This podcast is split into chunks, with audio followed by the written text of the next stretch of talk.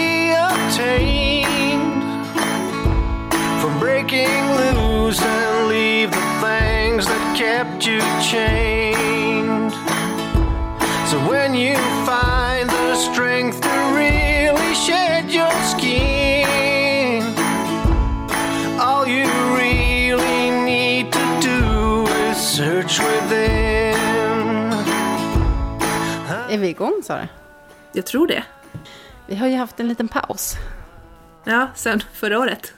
Ja, så vi har haft en liten paus. Men eh, nu tänkte vi eh, kicka igång igen.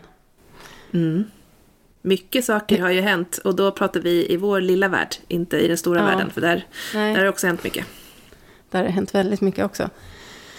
Ja, herregud, var ska vi börja någonstans? Men vi kan väl börja med Sara. Hur mår du just precis nu? Be- beskriv lite var du är just nu. Men jag är i en annorlunda känsla. En ovan känsla för mig. Ehm, jag firar nog typ ett år som egen på heltid. Ett år och en månad tror jag. Eh, och, grattis. eh, ja, men tack så mycket. Det känns väldigt härligt och det är inte utan effort kan man säga. Men just där jag är just nu, jag skulle vilja stanna i just den här känslan av att känna mig väldigt, väldigt nöjd med mina uppdrag. Um, nöjd med arbetstempot och arbetsbelastningen. Alltså, är inte det den bästa känslan? Jag vet, det känns som det där jämviktsläget, det är ju ganska svårt att nå det. Ja, och det som är så läskigt med ett jämviktsläge, det är att man måste ju balansera saker hela tiden. Det här är ju inget slutmål, att jag liksom är här nu och att jag kommer vara här för evigt, utan det är ju ett, ett liksom, eviga val som gör att man hamnar här. Och de valen fortsätter ju. Du har liksom uppnått den här magiska work-life balance som eh, folk drömmer om. Mm. Och jag minns, vad min, eh, ja, jag minns vad min körskollärare sa. ehm, just det här hur, när man skulle när man närmar sig en korsning. För grejen är Mm. att om ljuset är grönt, det är inte bra, för det innebär att det kan bara bli rött, vilket är sämre. Men om, om trafikljuset är rött, om man ser det långt borta, det är skitbra, för det kan bara bli grönt. Det kan bara bli bättre. Och jag känner lite grann det är just nu i någon form av så här, eh, i det perfekta gränslandet av allting, att det kan bara bli sämre. Det kan ju inte bli bättre. om man ska tänka liksom lite pessimistiskt. Om man ska vara pessimist. Mm. Och det får man ju vara Det ibland. går åt helvete i alla fall. Exakt Nej, så. Nej men det, jag tänker så här. Tänk istället att du har, nu är du på den här perfekta, liksom mellan orange och ljuset slår om till grönt och du har det perfekta dragläget. Mm. Så det bara Ja.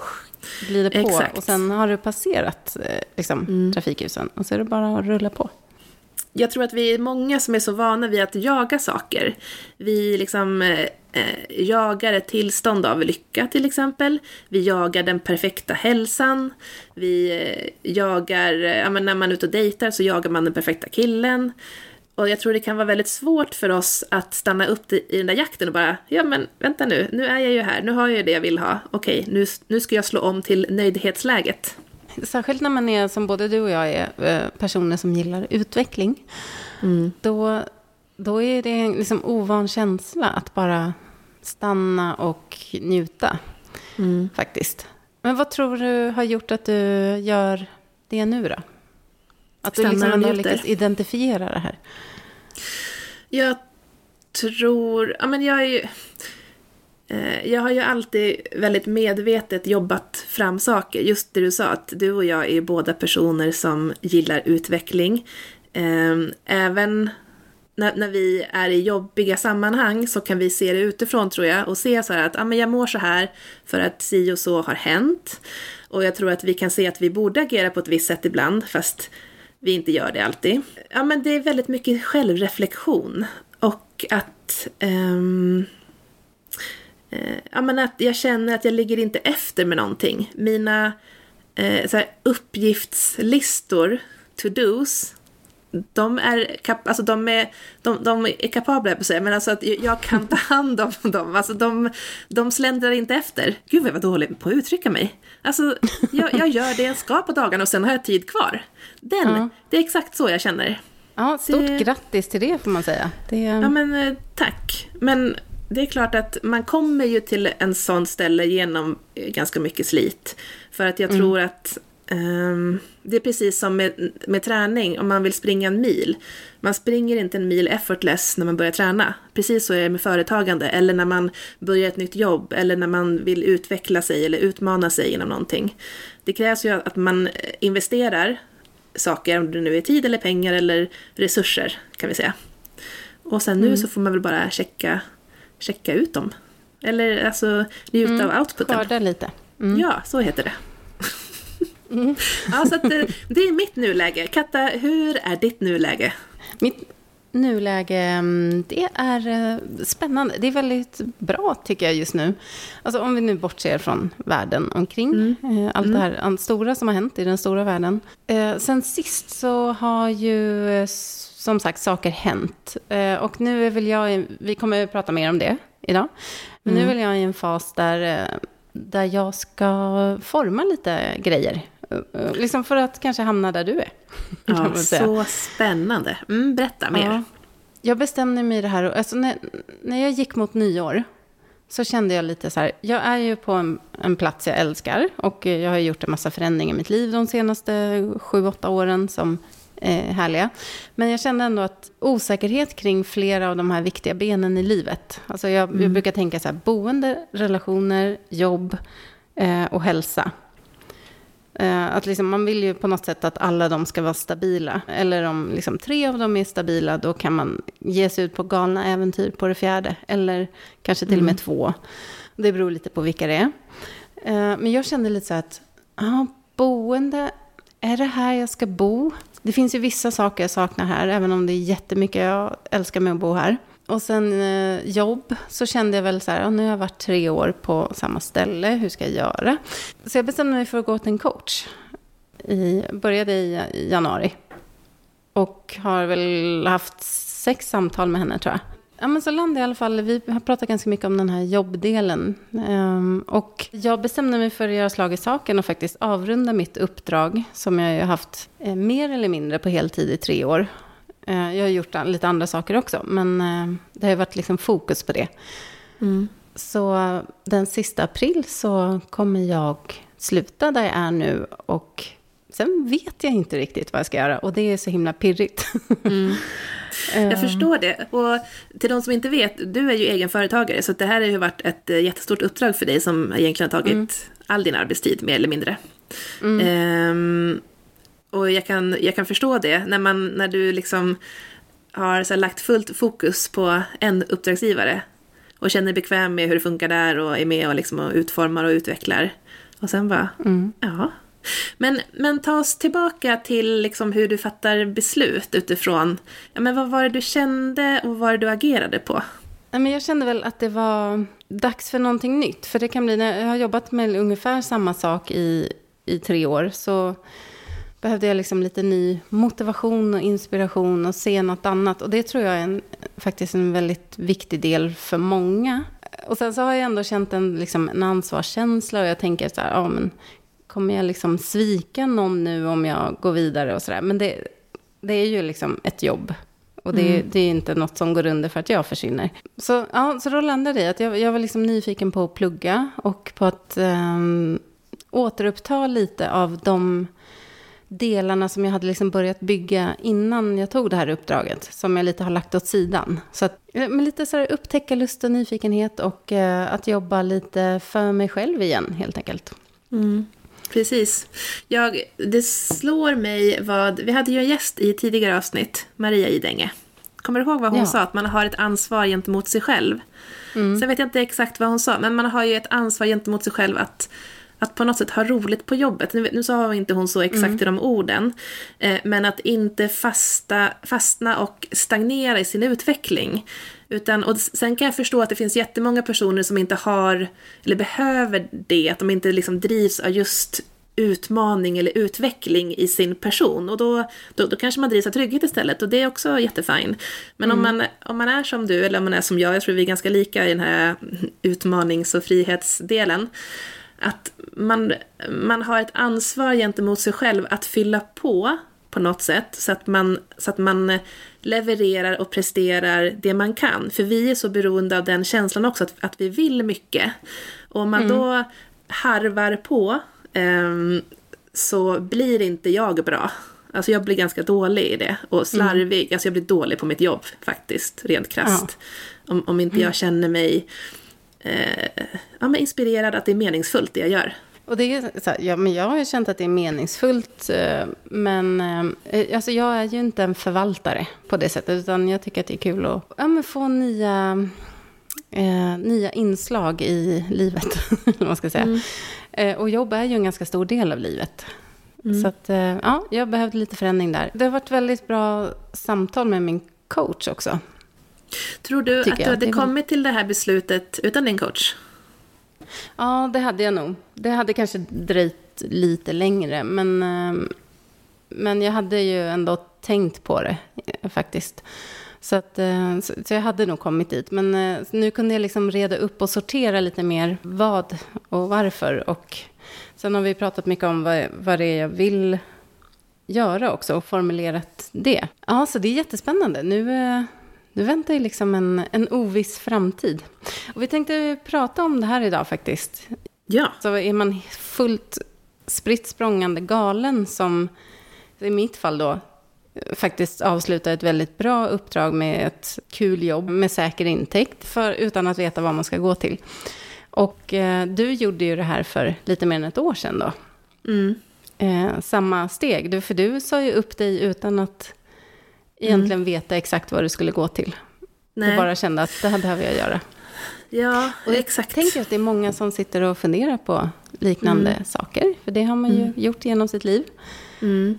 Eh, Så vi tänkte väl prata om det. Hur sjutton kommer man till det beslutet och vad, vad har vi lärt oss av det? Och för min del då, vilka tankar rör sig hos mig nu som står inför det och, och hur det ser ut för dig som har liksom ett år i backspegeln att se tillbaka på?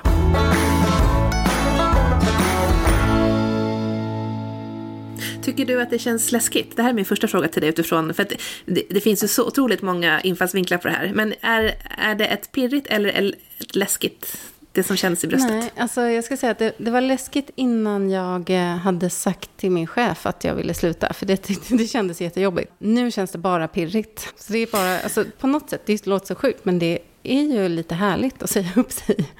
Ja, Ja, ja alltså den frihetskänslan som det kommer med, det är ju alltså något som jag unnar alla. på något sätt. Att, att få bestämma det själv, liksom. för det ska ju vara Mm. Ja. det också, att, att man själv eh, är redo eh, och eh, känner att det är något, något man vill. Men jag kommer ihåg när jag sa upp mig i, jag sa upp mig i december 2020.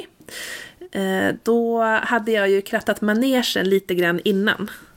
Jag hade tänkt på det ganska länge och så hade jag liksom pratat runt, alltså jag hade öppnat mitt nätverk på ett sätt som, som man inte gör när man är supernöjd med där man är. Utan du vet, hängt lite mer på LinkedIn, kanske tagit kontakt med lite personer som jag kände bara, men de här är spännande, de gör spännande saker. Ehm, så jag hade absolut börjat öppna dörrar och liksom börjat vänja mig vid att prata om vem jag är, vad jag kan tillföra, eh, vad, jag, vad som motiverar mig och alla de här klassiska liksom, intervjugrejerna. Ehm, sen så hade inte jag sökt Jo, jag sökte några jobb som låg ute. Men att söka jobb, alltså, det, det har aldrig funkat för mig. Det är helt sjukt. Det bara går Hur inte. menar du att det inte har funkat? Är det för, alltså, Nej, du tycker alltså- inte om det, eller? Nej men alltså jag, jag har sökt... Så här, jag har en ganska bra karriär liksom. Jag har haft ganska många bra jobb och uppdrag. Men när jag har sökt jobb, alltså gjort en ansökan till en tjänst som ligger ute. Nej, jag har blivit kallad på intervju en gång typ. Alltså det känns verkligen så. Så att alla mina jobb som jag har skaffat mig, då har jag liksom kontaktat dem spontant och så här, hej, jag finns, jag kan göra det här. Jag tycker att ni skulle passa mig bra, eller att jag skulle passa er bra. Och sen så att ange lite sådana skäl. Ehm, så att, ehm, mm. Så att jag, jag vet att jag sökte... det är fascinerande. Ja. Att, ja, alltså, du- har ju ett grymt CV, måste man ju säga. Ja, men jag är nog tvärtom människa. Jag kan bara inte gå vanliga vägar. och, och det vill jag också liksom säga som ett medskick till alla. Att sitt inte och vänta på att en tjänst ska komma ut. Sök eh, jobb liksom. Alltså skicka spontanansökningar. Det är också mycket härligare att skriva en sån liten ansökan. För då kan man vara lite roligare än ett, så här tra- liksom ett CV och ett, eh, ja, ett vanligt eh, personligt brev. Det är skittråkigt att skriva det. Ehm, nej, men ehm, så jag hade krattat manegen. Jag var på en eh, intervju utifrån ett jobb jag sökte. Och jag kände väl då så att, men gud, det här borde ju vara ett jobb som, som passar mitt CV. Jag borde kunna tillföra mycket. Men då är det bra att ha den här kravspecen som du nu också har eh, landat i med hjälp av din coach. Att man formulerar för sig själv, så här, i vilket typ av sammanhang kommer jag att göra ett bra jobb? Vad, vad behöver jag för att det ska kännas bra och för att jag ska kunna glänsa? Utifrån kollegor, utifrån arbetstider, kontor, restid, alltså allt det där, företagskultur. Ehm, så att jag kände bara att nej men det här, jag kommer känna mig alldeles för inlåst och det kommer vara för inrutat och så kommer jag bara känna att det här är supertråkigt. Jag höll på att säga skittråkigt, men jag, jag sa supertråkigt istället. Ehm, så att det blev ingenting med det. Tur var väl det också, för det har ju blivit bättre. Men hur kom du liksom fram till själva beslutet? Du hade ju gått och tänkt på det här. Och sen, för jag, det är jag nyfiken på, för som känner dig, att en anledning så har du ju kombinerat anställning med eget företagande. För att du tycker om att ha den här, liksom, du vet att det kommer en inkomst. Det är så, Jag vet inte hur du brukar uttrycka det, men att pengar är en viktig trygghetsgrej för dig. Ja, ja. Så att det liksom språnget som du tog då, det var ju ändå lite förvånande. Så här, nej, jag vet inte vad jag ska göra. Eh, Ja. Och liksom, nu ska jag vara egen på heltid och sådär. Men hur, hur gick tankarna innan? Hur landade du i det till slut? Eh, ja, men pengar är som sagt en viktig trygghets... Eh, ja, men en, en källa för trygghet för mig. För jag är uppvuxen på 90-talet och är ganska så här, färgad av den krisen med eh, jättehöga räntor och allt vad det var. Ehm, Så utifrån det så vill jag... Alltså jag känner mig själsligt lugn när jag vet att jag har en buffert så att jag kan klara mig ett tag. Ehm, och det var väl det som har gjort att jag gärna är anställd. För att då har jag någon koll på att ja, men, min uppsägningstid är ungefär tre månader, men då har jag i alla fall liksom den lönen där. Vilket också jag har som egen om jag bara har uppdrag. Så det, där är det ju liksom inget annorlunda.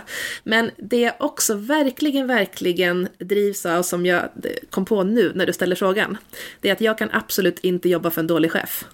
Det bara går inte. Då sätts allt annat ur spel. Eh, så att, eh, det var nog det att, att jag är superbra när jag har en bra chef och jag liksom levererar bra när jag har mina mål klara för mig, när jag blir inspirerad av min chef, när jag har respekt för min chef och när jag har en så här, men det behöver inte vara att det ska vara en god ledare alltid, men det är någonting som, som jag måste inspireras av. Det kan också vara så här jättemycket kunskap. Sen så måste jag ju se den kunskapen, så att någon form av ledarskapsförmåga måste finnas där. Eh, om jag har en dålig chef, då, då, då kan inte jag, alltså då, då blir mitt jobb inte bra heller. Gud, Så det är det viktigaste man gör, det är att välja chef Ja, faktiskt. verkligen. Så att när jag tittar tillbaka på mina anställningar då, då har jag ofta flyttat med mina chefer faktiskt. Alltså min, min chef har bytt jobb och ganska ofta tagit mig med sig ungefär ett halvår senare på olika sätt. Ehm, jag har haft väldigt bra chefer. Det är ju svårt att utföra jobbet bra om man har en dålig chef, så är det. Så det, det, det är superviktigt och det är så sjukt hur många dåliga chefer som finns där ute. Just för att det påverkar ju alla andra Åh, också. ja. Eh, Och jag tänker ofta på, faktiskt på sälj, alltså säljchefer. En säljchef blir ofta, inte alltid, men ofta chef för att de säljer sjukt bra. Och så ska det liksom promotas så att man, man, man blir befordrad till typ någon liten mellanchef då. Säljmellanchef. Men, men att vara liksom chef över andra personer, det är oftast inte alls vad en säljare drivs av. Så att det känns som att det är bara dumt. Där tror jag företag runt om har mycket att göra på, just när man rekryterar en chef och hur väljer man vem som ska Ja. vara chef. För att en chef, rätt chef kan ju göra underverk. Ja, man har allt att vinna på att se till att cheferna i ens, eller ledarna eller vad man vill kalla det, i ens organisation faktiskt är people persons.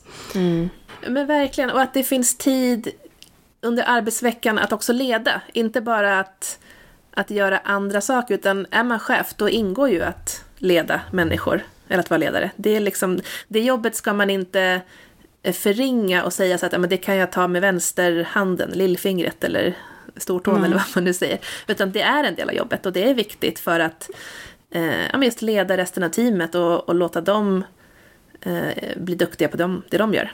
Jaha, så det var det som liksom puttade dig över kanten, höll på att säga. Exakt. Och hur kändes det när du hade sagt upp dig? Jag minns ju ett sms, så, ungefär. Ja. Vad var det du minns? Eh, Men, jag minns att det var väldigt, eh, väldigt pepp. Ja. Och det var en ja, måndag. men, du minns nog mer än vad jag gör. Ja, det där. Vad roligt. Ehm, ja, men jag var så nöjd. Ehm, jag kände att, eh, ja, men att det fanns massa, massa möjligheter. Jag hade ju som sagt krattat manegen och pratat med lite olika byråer. För jag ville ju, förmo- eller jag ville ju in på byrå då. Jag ville vara i ett sammanhang med andra kreatörer. Det var så jag såg på allting då. Ehm, så att jag hade pratat med olika och jag kände att jag hade lite olika val att göra. Så att det var inte så läskigt utifrån att jag Alltså jag kände mig hoppfull, om man säger så då. Sen så tyckte jag att det var väldigt jobbigt för jag hade liksom alternativ A, B och C. Och sen kunde jag inte riktigt välja. Men eh, det som hände var att det blev ingen av de valen, utan det blev typ option D, för att det hamnade ett bananskal framför fötterna. Eh, som, och det är ofta så med livet, ehm, att, att man ska vara öppen för tillfälligheter. Och för att vara det så måste man också utsätta sig för tillfälligheter. Man, man, man måste gå ut på byn med ett öppet sinne, för man kan träffa folk var som helst. Typ. Ja, och berätta. För det, Mm. det är du bra på. ehm, att faktiskt så här, nu eh, finns jag här tillgänglig och jag tycker att det här är jättekul och det här är jag bra på. Liksom. Och jag tror, att, jag tror att du bloggade om det också. Och, att liksom, och då får ju folk nys på så här, ah, Ja. Sara finns tillgänglig nu och vi behöver ju det här. Och så hör de av sig. Och så. Ja, ja men exakt. Och det där kan man också göra på en mängd olika sätt. Att man kan berätta att man söker uppdrag på ett sätt där man låter så här, hjälp mig, jag behöver ett jobb. Och det kan jag tycka att det tillför ju inget värde till någon, för att då är det mer att man ska ge någon ett uppdrag för att man är snäll. Så att den approachen har jag hållit mig väldigt långt borta från. Den, det jag gjorde var att jag gick ut och sa att jag hade sagt upp mig, jag berättade om allt vi hade uppnått eh, under de här tre åren som jag var marknadschef på ett, ett hotell. Eh, liksom så här, hur mycket vi hade ökat vår försäljning, hur mycket vi hade men, ökat andra parametrar också för att visa på att kolla vad, vad jag kan åstadkomma tillsammans med ett team. Eh, och det gav nog ja, men, många ringar på vattnet. Eh, jag gjorde det på LinkedIn, jag hade min blogg, eh, Instagram. Eh, och jag märkte just på Instagram hur många beslutsfattare som faktiskt följer mig. För det var många som hörde av sig bara, gud vad spännande, vi, vi skulle vilja göra något kul med dig. En, en byrå till exempel som, som ville prata mer med mig, vilket känns jättekul. Ehm, och sen så hade jag också via en bekant på Facebook sökt ett uppdrag som copywriter på så här, tio timmar i veckan. Och det var en person som jag träffade eh, och det var superbra. Vi pratade om det här uppdraget som inte alls var stort. Sen så visade det sig som så att deras marknadschef blev sjukskriven veckan efter. Och då hörde den här personen av sig och sa Du Sara, skulle du kunna tänka dig att hjälpa oss med lite mer saker? Och då sa jag ja till det. Så det, det blev ju också ett uppdrag som var väldigt stort, ungefär lika stort som ditt eh, nuvarande, snart ditt ex-uppdrag är, på eh, men 80, 80 procent av min arbetstid. Eh, som till en början bara skulle vara så här en, två månader, men som blev nästan ett år. Så, Och så blir det ju mm, ofta. Ja, Alltså, man kommer in någonstans och jobbar in sig. Och, eh, gör man ett bra jobb så finns det oftast mer att göra.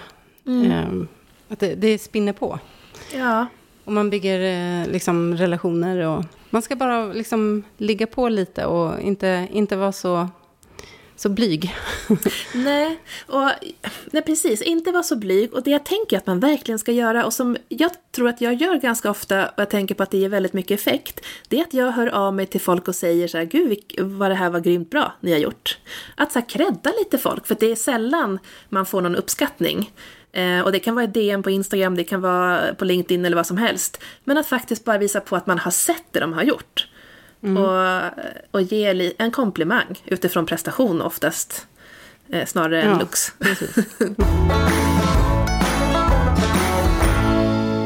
Men du, om du ser tillbaks på det här året nu då. Mm. Där du kastar dig ut i det okända. Är du nöjd med hur det gick? Ja, alltså det har varit ett supertufft år. Jag har jobbat sjukt mycket. Jag har omsatt eh, väldigt mycket också. Men det var inte hållbart att jobba så i längden. Så därför så är jag nöjd med att jag har omfamnat jättemånga uppdrag, sagt ja till mycket. Och sen så filtreras vissa grejer bort automatiskt. Eh, så att det som jag var i var ju inte hållbart att vara i under flera år, utan det var verkligen liksom en intensiv eh, period. Mm. Som var ja men så här, mars till november kanske. Med lite undantag för juli. Eh, så när jag tittar på i backspegeln så är jag supernöjd eh, med det jag levererat. Supernöjd med mitt nätverk som jag har eh, låtit växa. Och jag är nöjd med hur det har blivit, om man säger så då. Mm. Så att, ja. ja, du sa ja till många saker och sen så lärde du dig av, framförallt kanske lät dina värderingar komma in och styra. Att Mm. Jag vill inte jobba ihjäl mig, utan jag vill ha en balans. Liksom. Ja, exakt. Och så då har även... du liksom justerat in det nu. Ja, och jag tänker att allt det där måste man testa också, för det är väldigt svårt att veta vad man vill göra och ibland ganska svårt att veta vad man är bra på när man inte provar olika. Eh, man ska bara göra det man gör med en så här närvaro och så här, men nu känns det inte riktigt bra. Okej, varför inte då? Att man har den analysen med sig så att man faktiskt kan justera. Det är det mm. jag tror att det är lätt hänt för många, att de går in i någonting och så bara kör de fast de reflekterar inte över hur det känns eller varför det känns som det känns. Mm. För då kan man ju inte heller anpassa det, utan då är man ju fast i det där ekorrhjulet oftast. För, för då kan det bli sådär att ja, men jag byter jobb och sen så hamnar man lite på samma plats igen. Mm. För därför att det var egentligen inte arbetsuppgifterna det var fel på. Det kanske var något annat som, ja. som man inte har identifierat. Och det är jätteviktigt att göra det för att kunna justera in sig och, och landa mer rätt eh, mm. på nästa plats. Verkligen. Eller på samma plats till och med. Ja, det kan det ju kan vara förändringar som behövs göras i där man är bara. Mm. Och, men jag pratar ju ofta om mina ledord, och, som är så här, ja, men utmaning och, och frihet är det jag vill ha på jobbet. Eh, fast snarare frihet först och sen utmaning. Eh, så att, och det har jag haft med mig ganska länge. Och det har ju verkligen... Här, det är inte så att man kan få det på kort sikt på en gång i ett uppdrag eller en anställning. Men däremot över tid så är det det här jag vill känna. Men nu har jag ett tredje ord, Katta. Vet du vad det är? Undrar om jag ska gissa. Mm. Vad sa du? Frihet, utmaning, balans? Nej. Nej, är det roligare än så? Ja, eller eh, ja, jag tycker Lekfullhet det. kanske? Nej. Ja, det hade kunnat varit det. Men eh, nej, det är ett ganska konkret ord. Alltså jag tycker om frihet och utmaning, gärna i förändring. Alltså jag tycker jättemycket om att mm. jobba med bolag som är i en förändringsfas. Att man ska liksom jobba fram något annat. Man kanske ska ompositionera sitt varumärke. Alltså någon form av förändring. Kanske det är liksom interna förändringar. Men det är så mm. roligt. Ja, det är um, faktiskt mm. riktigt spännande arena att röra sig i. Ja, och jag tänker att nu, nu när jag gör ganska mycket copyarbete med en hel del strategi bakom så, så är det väldigt roligt att få så här, bygga upp den här men förändringsresan, att skapa den utifrån det jag gör liksom. Mm. Det är skoj, för det, det är ofta någonting som det är väldigt mycket energi i.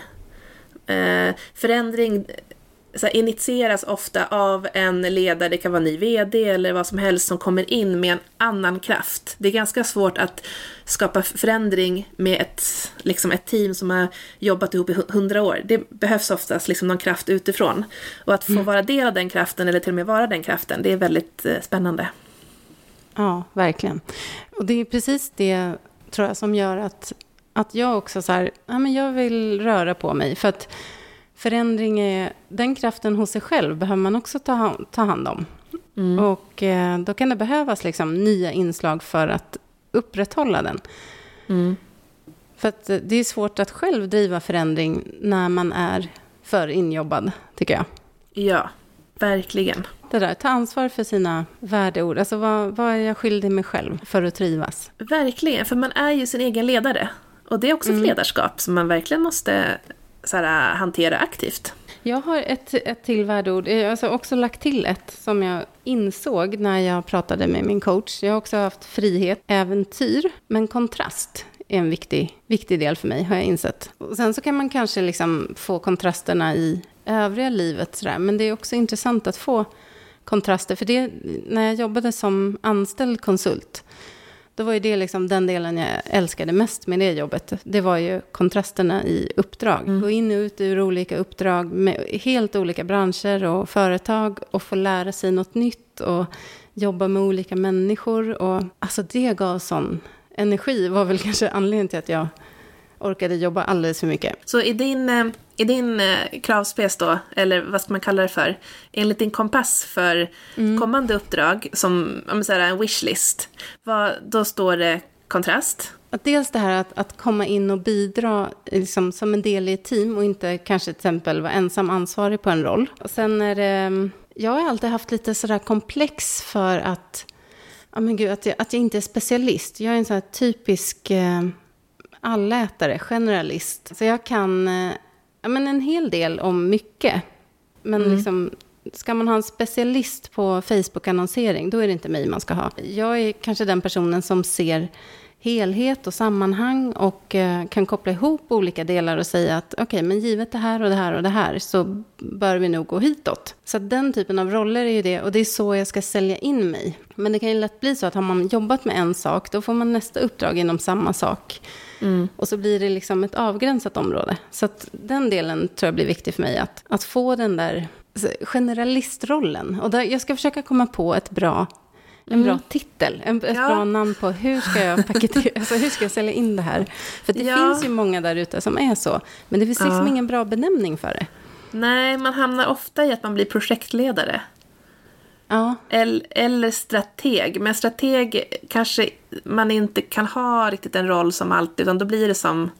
Jag vet inte ja, vad det blir Det är också riktigt. lite luddigt. Ja. Ehm, Precis, det är det. Det blir Så mer, eh, mer på, på byr, alltså kommunikationsbyrå liksom. Då är man strateg. Det är väldigt oklart Mm. vad man gör som strateg. Man tänker saker, eller? Ja, ja precis. Ja, men man pekar någon slags riktning framåt. Och, liksom, ja, men ett exempel för mig är väl att, att jag, jag jobbade ju på en avdelning. Men jag kikar ju runt liksom på hur kopplar de andra avdelningarna in i det här. Och så ser jag så här, vi behöver förändra här borta. Och sen så skulle vi behöva göra det här på det här för att det ska hänga ihop med den där andra förändringen. Och hur ser gästens resa ut? För den ser ju liksom helheten. Den struntar i om det är olika avdelningar bakom. Kunden eller gästen, mm, beroende på vilken bransch. Ja, precis. Vilken bransch då? Ja, så det är väl liksom den... Det är det gränslandet jag tycker är så spännande. Alltså också det här... eh, Nu jobbar ju både du och jag med marknadsföring och liksom vi tittar ju mycket på kundinsikter och liksom kundens behov och, och drivkrafter och sådär. Och så försöker vi forma något. Men det som är jättespännande, det är ju när det möter verksamheten. Och att hur ska verksamheten formas utifrån det? Nu blir jag nördig, förlåt. men, Nej, men det är men det är jättespännande. där någonstans Ja, precis. jag tycker att det är kul att vara. Ja, du är lite verksamhetsutvecklare också i det där. Alltså det, det blir ju så. Verksamhetsstrateg. Mm. Ja, fast inte bara. Nej, Det är nej. just den där, Mm. nej, Ja. men du, VD Katta, är det en roll för dig? jag är inte Om särskilt du får vara lockad lite av fri. det. Om du får vara lite fri. Ja, precis. Ja, nej, men så det är väl liksom det jag har landat i. Att, att jag ska kika Mm. efter, landa rätt in i ett uppdrag. För det är ju viktigt i hur man säljer in sig. Oavsett om du är egenföretagare eller eh, anställd. Så att Mm. Ja. du hittar liksom rätt typ av roller. Jag tycker utifrån, ja, utifrån det år nu när jag har också träffat massa personer och när vi också har rekryterat, eller jag har inte gjort det, men jag har varit med liksom och försökt skapa någon form av wishlist för eh, vilka eh, roller som vi behöver tillsätta, där jag var marknadschef, inte din marknadschef. Så märker jag att det är ofta inte så mycket att det finns en roll som behöver tillsättas, utan att man träffar en person och att den känner man behöver komma in i företaget man är på för att den personen tillför så mycket. Så att det kan vara det också att, att man hittar en person som man bara, ah, grym människa. På antingen något specifikt eller att den personen är ge- generalist och skulle kunna bli fogen me- mellan kakelplattorna till exempel. Eh, så att det går lite grann both ways och det är där jag menar att ibland så ska man inte vänta och titta på lediga tjänster som finns ute utan matcha sig själv in i nätverk och företag för att det finns många som behöver folk fast de vet inte riktigt vad de letar efter så att därför så har de inte skrivit en, en annons. Liksom. Nej. Eller att de Precis. kanske behöver bara lite grann av en personlighet. Så där finns det jättemånga gig att faktiskt fylla. Så här frilansgig att fylla. Mm, så att, precis. eh, att bara höra av sig till företag som känns spännande, som gör spännande saker. Eller personer som man tycker verkar inspirerande för att de gör bra saker. Alltså det, det är himla bra. Mm. Men jag håller med om att, att eh, det kan vara bra att definiera det man kan tillföra och där man trivs. Ehm, och att det är klart att den paketeringen behöver ju eh, kallas något. Eller beskrivas på något sätt med det där namnet då, titeln. Precis. Förslag Mm. mottages gärna, men jag jobbar eh, frenetiskt på det. Även om mitt fokus nu faktiskt, det är inte att söka nya uppdrag, utan att faktiskt jobba för mig själv ett tag. Ja, det här, alltså hur långt får den här podden bli? Det här måste vi verkligen prata om. Berätta, vad vill du göra då? Vi har ju diskuterat eh, den här podden fram och tillbaks, eh, du och jag. Och jag och eh, min syster också som var med och, och skapade den en gång i tiden. Och ett tag var det så här, nej, vi kanske inte ska fortsätta. Därför att det, blev, det, tog, det tar mycket tid. Och då hade jag ju fortfarande inte bestämt vad jag skulle göra med, med det andra jobbet. Men eh, jag har ändå svårt att släppa den, för att jag inser att det här området verkligen eh, intresserar mig så himla mycket. Med förändring, livsförändringar och eh, förändringspsykologi och den delen. Så att jag har istället bestämt mig för att dyka djupare i det. Ja, försöka se vad den här podden kan bli, eh, vad det kan bli kring den. Och så faktiskt plugga. Jättekul. Och inom Faktiskt. förändringsområdet, eller vilket område är det du vill plugga inom? Jag har ju tänkt att jag ska gå en så här grundutbildning i coaching, bara för att ha det med mig. Ja, men det, är ett väldigt, eh, det är ett väldigt spännande område och som också känns, apropå det här med att man vill göra någonting meningsfullt, så känns det ju som ett väldigt eh, aktuellt område. Det, det har varit redan innan världen stod inför de här kriserna, men särskilt nu då. Allt från att man funderar i sitt lilla liv, liksom, hur vill jag förändra, till att hur kan vi anpassa oss till påtvingade förändringar? Hur ställer du dig till det? För att ehm, om du kommer jobba med dina egna, jag vet inte hur du tyckte det från början, dina egna områden. Ja, men för Eh, mig själv då, om man säger. Mm, för dig själv. Ja. Mm. Mm. För jag tänker, hur, hur ser du på ditt personliga varumärke? Det är nå- någonting som, som jag lyssnar på väldigt många poddar om när det är frilanskonsulter som också gör egna grejer där kunden egentligen är liksom de som följer den, de som ser det du gör, oavsett om det nu är en podd där folk lyssnar eller ja, något annat. Istället för att kunden är liksom en uppdragsgivare. Ja, du Sara. Eh, det är en liten... Eh, jag har tänkt en del på det. Därför att jag älskar ju inte den grejen. Att, så här, att verkligen stå i centrum. Alltså jag kan tycka att det är kul ibland. Alltså jag tänker också så här att, att konceptet bortom ekorrhjulet är väl liksom det varumärket. Mm. Sen är jag en av dem som driver det. Det är ju superspännande. Så att, eh, men det är som sagt, det är embryostadiet. Man behöver ju ha intäkter att leva av. Så jag skissar ju lite på hur jag ska bygga upp det här och hur det ska fungera. Men jag har ju fortfarande som sagt fokus på mitt uppdrag nu fram till sista april.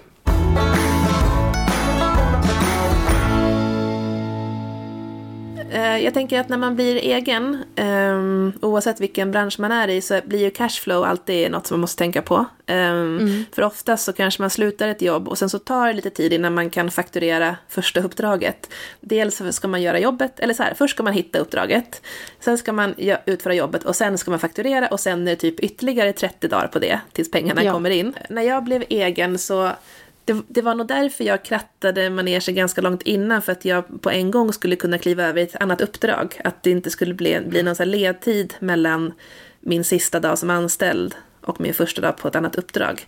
Ehm, men hur, hur tänker du där? Har du liksom eh, buffrat upp en buffert, vad heter det? Mm. Sparat pengar? Mm. Ja, jag har ju sparat pengar i, liksom, i företaget. Så att jag mm. behöver inte ha panik om jag inte får liksom, fakturera första månaderna. Utan mm. jag kan ge mig själv tid att plugga och eh, jobba med det här. Och försöka göra det bra. Liksom. För att jag vill heller inte kasta ur mig något halvhjärtat. För att det är liksom stress att få in pengar. Utan mm. jag vill ju att det ska bli bra. Så att jag har en buffert Um, och det hade jag tänkt redan innan. Så hade jag tänkt så att om jag bara ska byta och söka nytt uppdrag så, så kan jag ändå ge mig själv ja, men kanske ett halvår att, mm. att hitta det och hitta rätt och eventuellt utbilda mig och sådär. Mm. Så, att, eh, så det är skönt. Så det kan bli ett hinder också att man känner att man måste ha något annat som är klart innan man kan säga upp sig eller hoppa av det man gör. Och ofta kan det vara så extremt svårt för att jag såg, ja, men utifrån mitt jobb då, jag var ju absolut inte inspirerad på slutet, så att jag var en ganska dålig person utifrån leverans. Och jag tror att det är något man, eh, här, när man känner att det går bra, man presterar bra, man känner sig här, eh, on top of the world, så är det något som syns, för man har en bra vibe runt omkring sig. När man är på ett dåligt ställe, mm. kanske med dåliga ledare och man känner att eh, arbetslivet suger, eh, man kanske är väldigt, väldigt trött till exempel. Det syns ju också. Och i det läget så kan det vara ganska svårt att, um, att liksom samla på sig ett, alltså nya uppdrag för att man skickar inte ut rätt energi. Så ibland kan det faktiskt vara värt, om man har den bufferten, att hoppa först och sen landa något annat. Just för att man, eh, man måste liksom kraftansamla för att landa ett uppdrag också. Det är ju liksom ett införsäljningsjobb och då måste man, då, då är man ju själv skyltfönstret för det.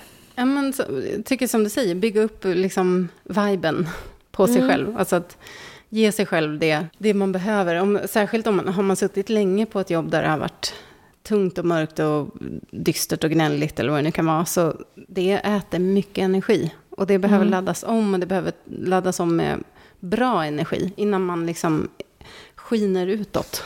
Ja. jag, jag har varit på sådana jobb tidigare.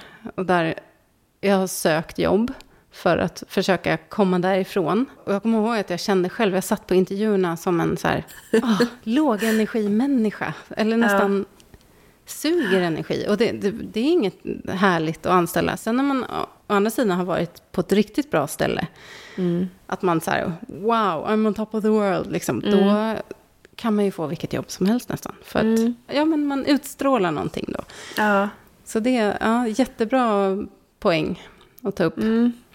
Så att man verkligen liksom laddar sig själv med saker när man vill gå in och eh, leta nya möjligheter. Att, att eh, verkligen tänka på det. Ladda sig och själv med ett, energi. Ett tips jag har också, det är mm. så här, att då och då när man är i en sån situation, kolla igenom sitt CV och bara, fasen, jag har gjort rätt mycket ändå. Och vad jag har åstadkommit och så här, För det, det kan ge en boost när man känner så att, ja, jag kan ingenting. Eller alltså om man nu har varit på ett jobb där man kanske inte har byggt så mycket självkänsla, utan mer undrar vad man håller på med. Mm. Nej, men jag tänker så här, för att just alltså man borde skriva ner saker oftare, det man åstadkommit. Att man kanske inför semestern att man borde göra som, eh, skriva ner i en anteckningsbok så här, det här är jag stolt över att jag har åstadkommit den här terminen, säsongen, halvåret eller vad det nu är. Väldigt bra grej, för då har man det klart sen. Vad har vi pratat om? Vad har vi konstaterat eller kommit fram till? Ja, ska vi summera lite? Kan vi liksom gemensamt rekommendera det här med att sluta och börja nya kapitel? Ja, alltså verkligen. Avsluta något kapitel och testa hur det känns ja, om det är någonting som skaver alltså. Så fundera mm. igenom. Mm. Vad, vad, tycker du Sara att man behöver göra? Skulle vi kunna ha någon checklista för?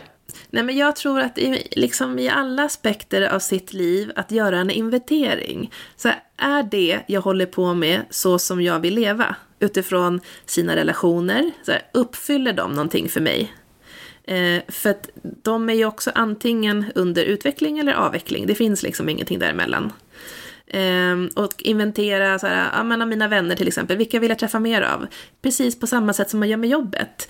Så här, vad, hur känns det på jobbet just nu? Är, så här, trivs jag med det jag gör? Trivs jag med mina kollegor? Vad är det jag känner när jag kommer hem? Jag tror att en sån här bra grej utifrån jobb, det är att eh, ja, men känna att man har energi när man kommer hem. För att när man kommer hem och kommer hem till sin familj, det är de man har valt och de som är mest värdefullt för en. Om man inte har energi över till dem, då, då kanske jobbet kräver lite mer av en än vad det är värt ibland.